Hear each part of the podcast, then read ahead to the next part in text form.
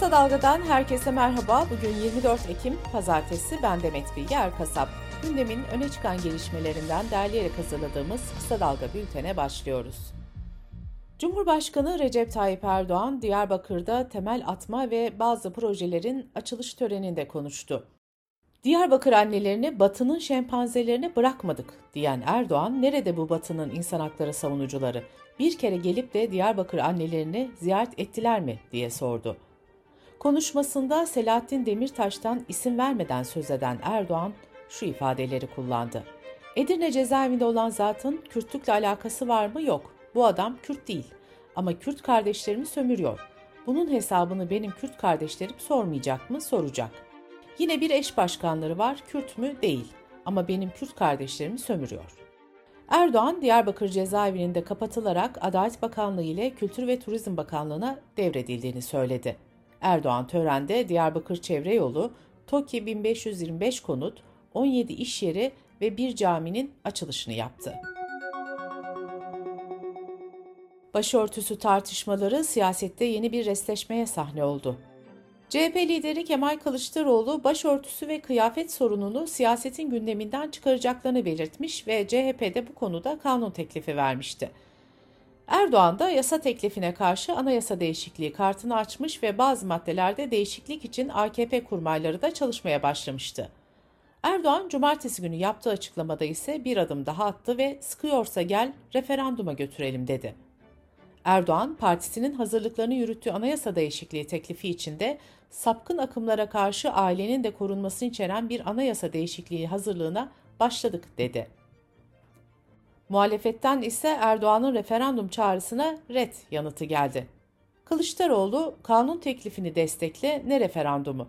Kaçmazsam bu iş çözülür. Erkekler kadınların giyim kuşamını konuşamaz hale gelir. Var mı sende o cesaret dedi. İyi Parti sözcüsü Kürşat Zorlu da milletimizin bugün bir referandum değil derhal seçim sandığını beklediğine inanıyoruz karşılığını verdi.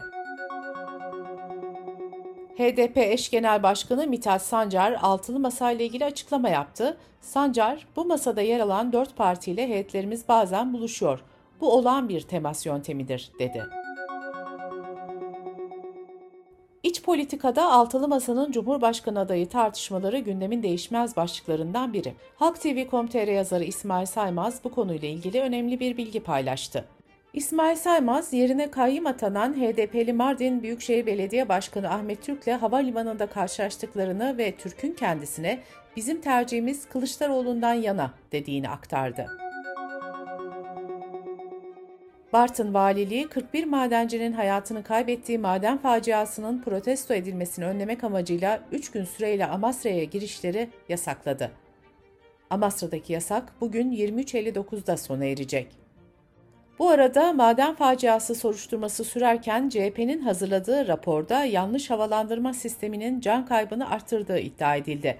Raporda ayrıca madenin Çalışma ve Sosyal Güvenlik Bakanlığı'nca kazadan 3 gün önce denetlendiği ancak bu denetimin kamuoyuna açıklanmadığı belirtildi.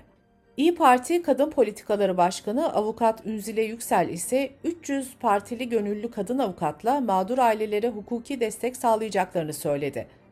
Türkiye Barolar Birliği Başkan Yardımcısı Sibel Su İçmez de soruşturma ve yargılama aşamasında her alanda yer alacağız. Burada iş kazalarının ve iş cinayetlerinin önünü kesecek yargı kararlarının çıkacağına inanıyoruz dedi. İstanbul'da barajlardaki su seviyesi azalmaya devam ediyor. İSKİ verilerine göre dün ölçülen doluluk oranı %42.99 olarak açıklandı. Doluluk oranının %28.41'e düştüğü Ali Beyköy Barajı'nda bazı bölgeler suyun çekilmesiyle tamamen kurudu. Daha önce balıkların yüzdüğü su havzasındaki kurumuş bölgeler, piknikçilerin arabalarını park ettiği alanlar haline geldi.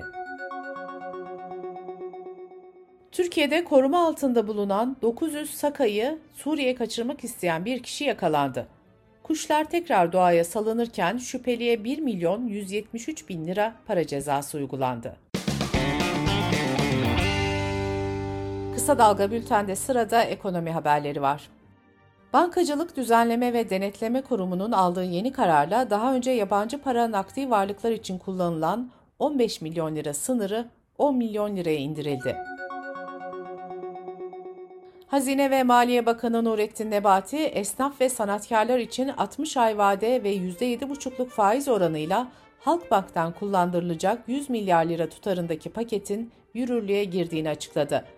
Buna göre genç girişimciler için sıfır faizli kredi limiti 100 bin liradan 300 bin liraya, yaş sınırı ise 30'dan 35'e çıkarıldı. Araştırma şirketi Ipsos'un son araştırmasına göre çocuğu okula giden ebeveynlerin %70'i okul masraflarının bütçelerini çok zorlayacak şekilde arttığını söyledi. Okul masrafları karşısında zorlanmayan ebeveynlerin oranı ise sadece %6 olarak kaydedildi. Araştırmaya katılan ebeveynler dışarıda yemek yemek, sinema ya da tiyatroya gitmek gibi aktiviteleri artık daha az yaptıklarını söylüyor. Dış politika ve dünyadan gelişmelerle bültenimize devam ediyoruz. Dünya gündeminde de istifalar, seçimler, değişen devlet başkanları konuşuluyor. İtalya'da Giorgia Meloni yemin ederek ülkenin yeni başbakanı olurken İtalya'da 2. Dünya Savaşı'ndan bu yana en sağ eğilimli hükümet kurulmuş oldu.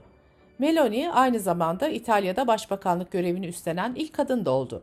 Aşırı sağcı İtalya'nın Kardeşleri Partisi'nin lideri olan Meloni, Cumhuriyete sadık olmaya söz veriyorum, dedi. Çin Komünist Partisi'nin 20. Ulusal Kongresi'nin ardından ilk toplantısını yapan partinin en üst düzey yönetim organı Merkez Komite, Xi Jinping'i yeniden genel sekreter seçti. Devlet Başkanı Xi, 2012 ve 2017'de seçildiği göreve yeniden gelmiş oldu. Çin Halk Cumhuriyeti'nin kurucusu Mao'dan bu yana parti liderliğini iki dönemden fazla sürdüren ilk lider Xi oldu. Liz Truss'ın istifasının ardından İngiltere'de başbakanını arıyor.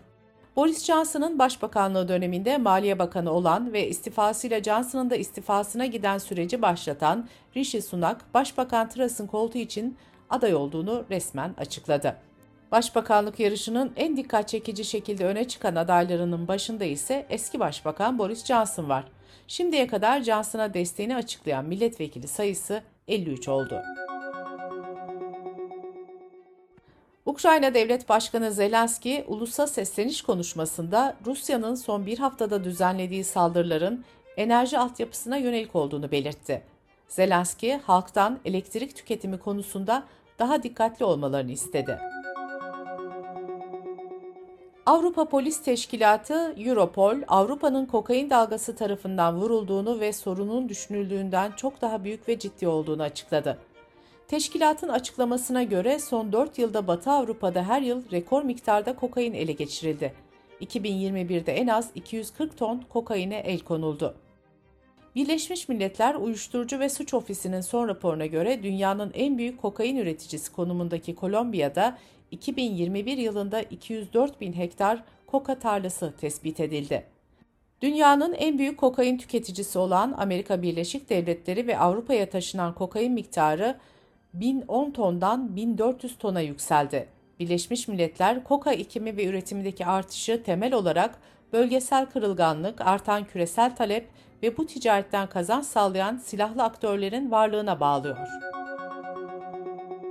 Rusya petrol ve doğal gazı kesti ya da yönünü saptırdı. Kömür ise o kadar kirli ki daha fazla ülke ihtiyaçlarını karşılamak için yenilebilir kaynaklara odaklanıyor. Dolayısıyla dünyanın dört bir yanında ülkeler giderek artan şekilde daha güvenilir enerji kaynakları arayışında. Deutsche Welle Türkçe'deki habere göre Mısır, Kasım ayında Şarm el Şeyh'te yapılacak iklim zirvesi sırasında yeşil hidrojen için yeni vizyonunu ortaya koyacak. Mısır böylece jeopolitik konumunda güçlendirmeyi hedefliyor. Bültenimizi kısa dalgadan bir öneriyle bitiriyoruz. Gazeteci İbrahim Ekinci, pazartesi günleri yayınlanan Marjinal Fayda programında ulusal ve uluslararası ekonominin bir haftalık panoramasını çıkarıyor. İbrahim Ekinci'nin hazırlayıp sunduğu Marjinal Fayda'yı kısa dalga.net adresimizden ve podcast platformlarından dinleyebilirsiniz. Gözünüz kulağınız bizde olsun. Kısa Dalga Medya.